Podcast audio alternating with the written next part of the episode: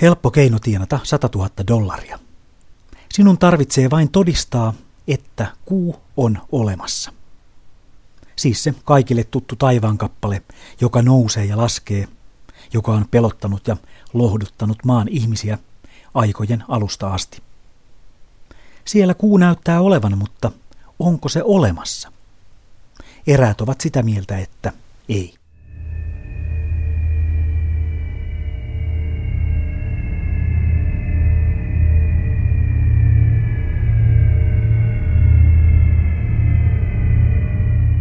Eräs internetin lukuisista salaliittosivustoista on tehnyt julkisen tarjouksen, johon kukaan ei ole vielä pystynyt vastaamaan. Todista, että kuu on olemassa. Lähetä kiistattomat ja pitävät todisteet.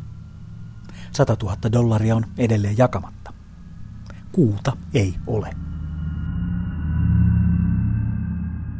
Kuu on matemaattisesti ja fysikaalisesti mahdoton, väittää eräs salaliittoteoria.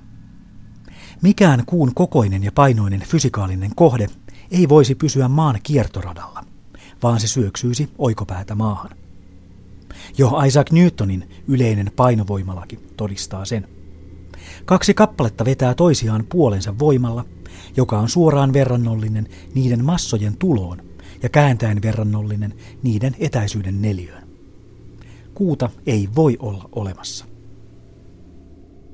Jos kuuta ei ole, mikä sitten on se, jonka me näemme vaeltavan taivaalla päivästä ja yöstä toiseen, kuukaudesta toiseen, vuodesta toiseen?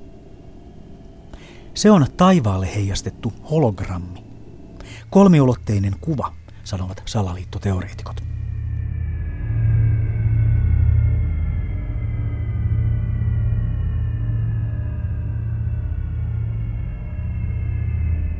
Mitä hyötyä on uskotella meille, että kuu on olemassa, kysyvät salaliittoteoreetikot. Kuka siitä hyötyy? Kenen etua se ajaa? Kyseessä on laaja ja hyvin tuottoisa juonia vastaavat. Ajatelkaa sitä kaikkea tutkimusta, joka on kohdistunut kuuhun ja avaruuteen. Ajatelkaa sen kustannuksia. Se on paljon rahaa. Ja jos tuo raha ei olekaan mennyt kuun ja avaruuden tutkimiseen, mihin se on mennyt? Se on mennyt monenlaisten hallitsevien organisaatioiden ja salaisten järjestöjen taskuihin. Heidän kuluihinsa, kun he tavoittelevat yhä suurempaa maailmanvaltaa.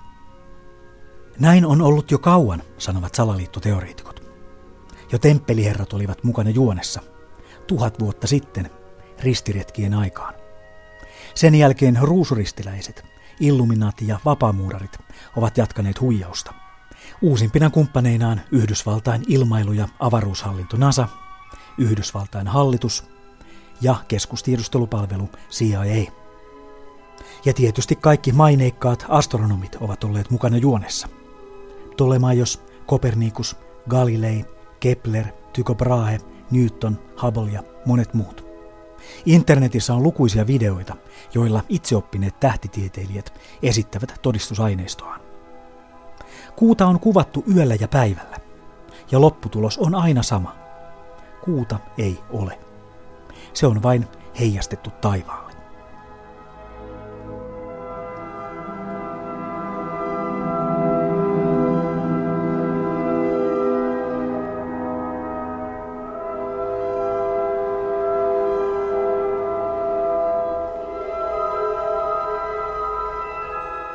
Kuuta ei siis ole. Eikä se vielä mitään. Oikeastaan taivastakaan ei ole, sanovat eräät.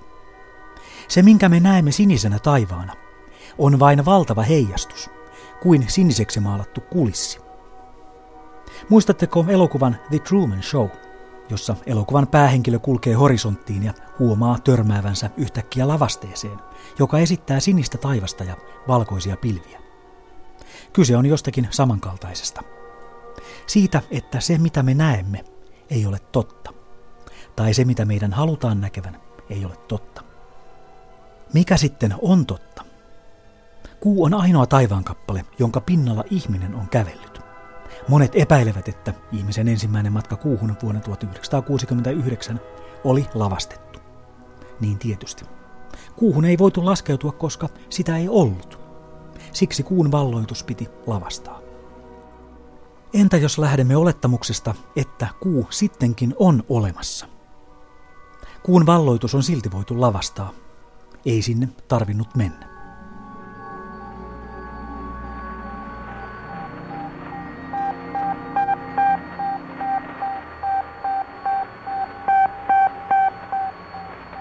Yhdysvaltain ja Neuvostoliiton välinen kilpa avaruuden valloituksesta on tuhatyhdeksänsataakuudenkymmenen luvun alussa kiivaimmillaan. Neuvostoliitto voittaa ensimmäisen erän lähettäessään Sputnik-satelliitin maata kiertävälle radalle vuonna tuhatyhdeksänsataaviisikymmentäseitsemän. Neuvostoliitto voittaa myös toisen erän lähettäessään elävän olennon, laikakoiran, ensimmäisenä avaruuteen. Ja Neuvostoliitto voittaa myös kolmannen erän lähettäessään ensimmäisen ihmisen avaruuteen.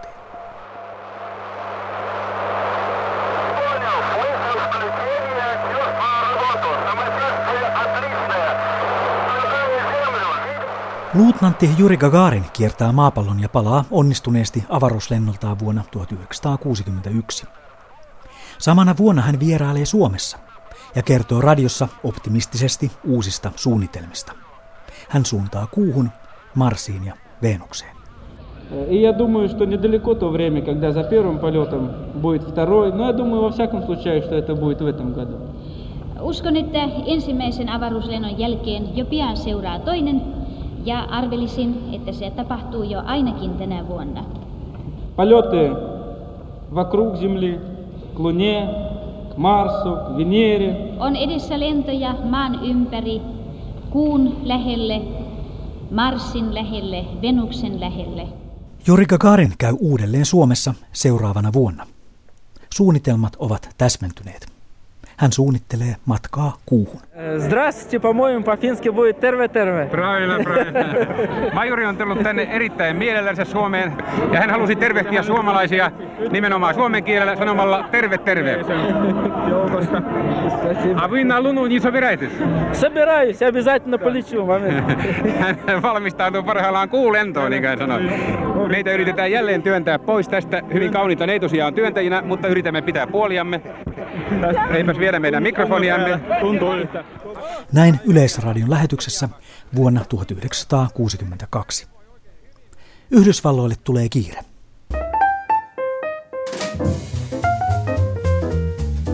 Samana vuonna Yhdysvaltain presidentti John F. Kennedy pitää kuuluisan puheensa, jossa hän uhoaa Yhdysvaltojen ehtivän ensimmäisenä kuuhun. Me viemme ihmisen kuuhun ennen tämän vuosikymmenen loppua ja tuomme hänet turvallisesti takaisin, sanoo Kennedy.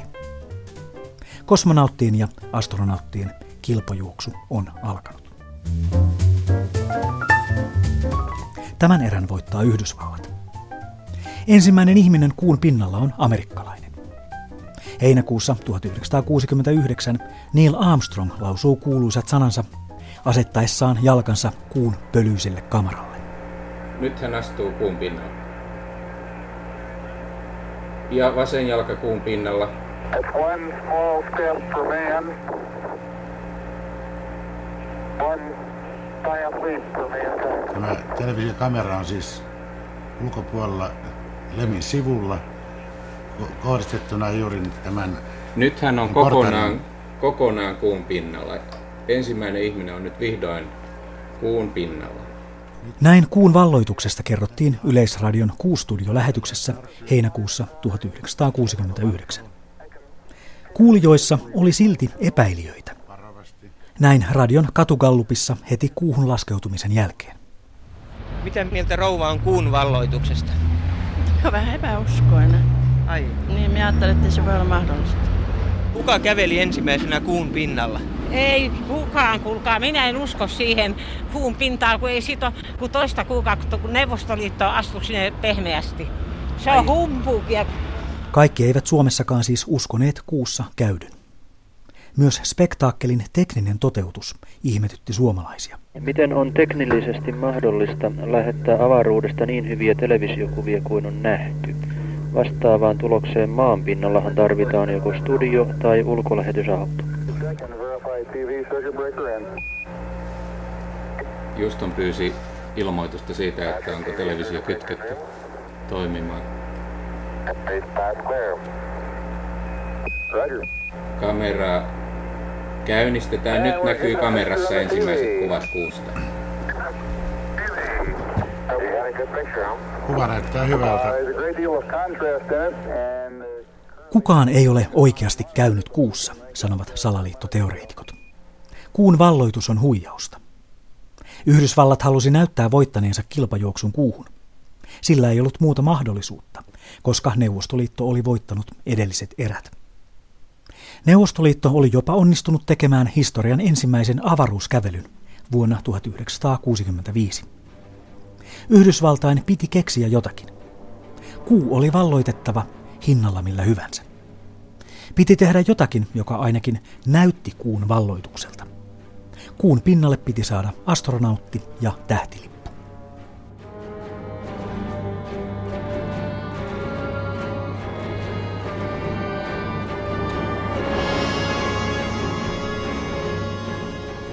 Skeptikot sanovat, ettei tuhatyhdeksänsataakuudenkymmenen luvun lopun tekniikalla ollut mitenkään mahdollista lentää ja laskeutua kuuhun. Tietokoneet olivat lapsen kengissään ja avaruustekniikka vasta kehitteillä. Niinpä ainoa mahdollisuus kuvata kuumatka oli tehdä se elokuvastudiossa. Monet uskovat näin tapahtuneen. Kuussa ei käyty, vaan kuumatka lavastettiin. Sen todistavat lukemattomat seikat. Astronautit pystyttävät Amerikan lipun kuun kamaralle ja se liehuu. Kuussa ei ole ilmakehää, eikä siellä niin muodoin voi tuulla. Filmi on kuvattu maassa. Monista kuussa otetuista valokuvista on löydetty outoja virheitä ja epäjohdonmukaisuuksia. Taivaalla ei näy tähtiä. Valot ja varjot eivät täsmää. Perspektiivit eivät vastaa todellisuutta. Kuvia on käsitelty. Epäilyjä ovat ruokkineet myös eräät myöhemmin tapahtuneet asiat. Esimerkiksi vuonna kaksituhattayhdeksän uutistoimisto Reuters kertoi Nasan tuhonneen vahingossa ensimmäisestä kuukävelystä kuvatun alkuperäisen videomateriaalin. On myös esitetty, että elokuvaohjaaja Stanley Kubrick avusti Yhdysvaltain ilmailu- ja avaruushallintoa kuumatkan esittämisessä. Hän oli vuotta ennen kuulentoa saanut valmiiksi elokuvansa kaksituhattayksi avaruusseikkailu. Elokuva osoitti sen, että avaruutta ja kuun pinnalle laskeutumista voitiin hyvin uskottavasti esittää elokuvastudiossa kuvatuissa otoksissa. Siitä, kuvattiinko kuuhun laskeutuminen Hollywoodissa vai jossakin muualla, ollaan montaa mieltä. Kuvauspaikaksi on ehdotettu Yhdysvaltain ilmavoimien salaista tukikohtaa Nevadan autiomaassa. Paikka tunnetaan nimellä Alue viisikymmentäyksi, Area viisikymmentäyksi.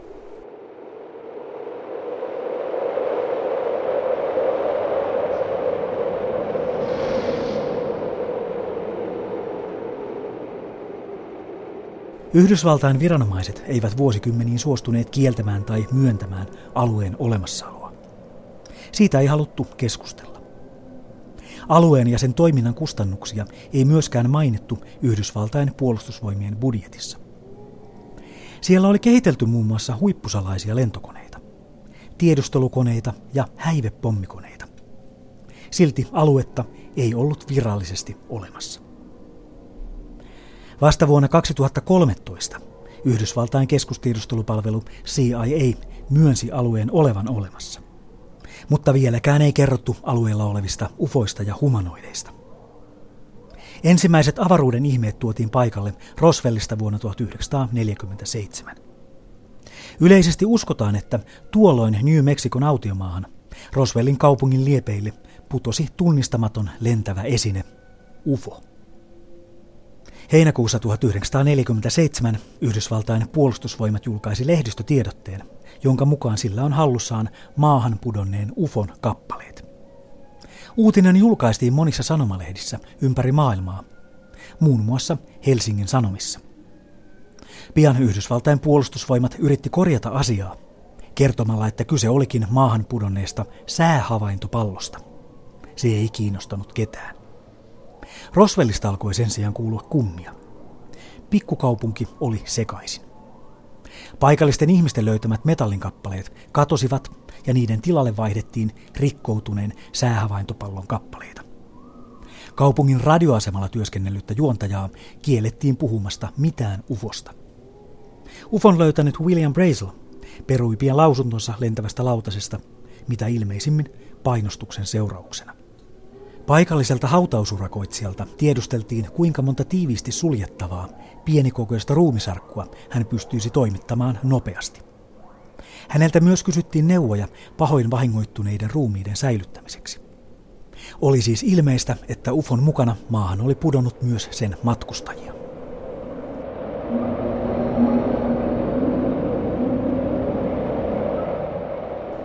Roswellin tapauksesta on hyvin helppo synnyttää salaliittoteoria. Haaksirikkoutunut ufo ja vahingoittuneet tai menehtyneet humanoidit vietiin nopeasti Nevadaan, alue viisikymmentäyksi salaiseen tukikohtaan. Samaan paikkaan on kerätty se kaikki salainen teknologia, jonka Yhdysvaltain hallitus on saanut avaruuden asukkailta haltuunsa vuosikymmenien mittaan. Onko sattumaa, että maailman ensimmäinen transistori esiteltiin pian Roswellin ufolöydön jälkeen? Tai että pimeänäkölaitteet, mikropiirit ja kuituoptiikka tulivat käyttöön Roswellin tapahtumien jälkeen, kun maahan pudonneen ufon tekniikkaa oli päästy tutkimaan? Kuinka paljon on tekniikkaa, josta meille ei ole kerrottu? Suuri yleisö saa virallista tietoa salassa kehitetystä tekniikasta vasta muutaman vuosikymmenen päästä, sanoi lääkäri Rauni-Leena Luukanen-Kilde kirjassaan Salatut maailmamme. Hän kertoi lähes kaikkien astronauttien ja kosmonauttien olleen kosketuksissa ufojen ja humanoidien kanssa avaruusmatkoillaan ja kuussa eri toten.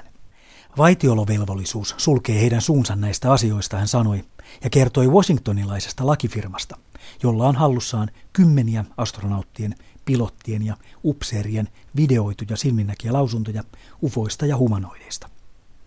Firmassa odotetaan turhaan Yhdysvaltain kongressin lupaa videoiden julkaisemiseen. Kaikkiaan tällä hetkellä amerikkalaisella sata kolmekymmentäyksi humanoidien ruumista pakkasessa. Vuonna tuhatyhdeksänsataaneljäkymmentäseitsemän todellakin UFO, UFO krassasi Roswellissa, New Mexicossa, jolloin neljä humanoidien ruumista löydettiin sieltä ja ne toimitettiin, kuten kaikki humanoidien ruumiit, jotka yleensä ympäri maailmaa löydetään Wright-Patterson Air Force Baseille Daytoniin, Ohioon, jossa avaukset suoritetaan. Näin Rauni-Leena Luukanen-Kilde Yleisradiossa vuonna tuhatyhdeksänsataayhdeksänkymmentäviisi.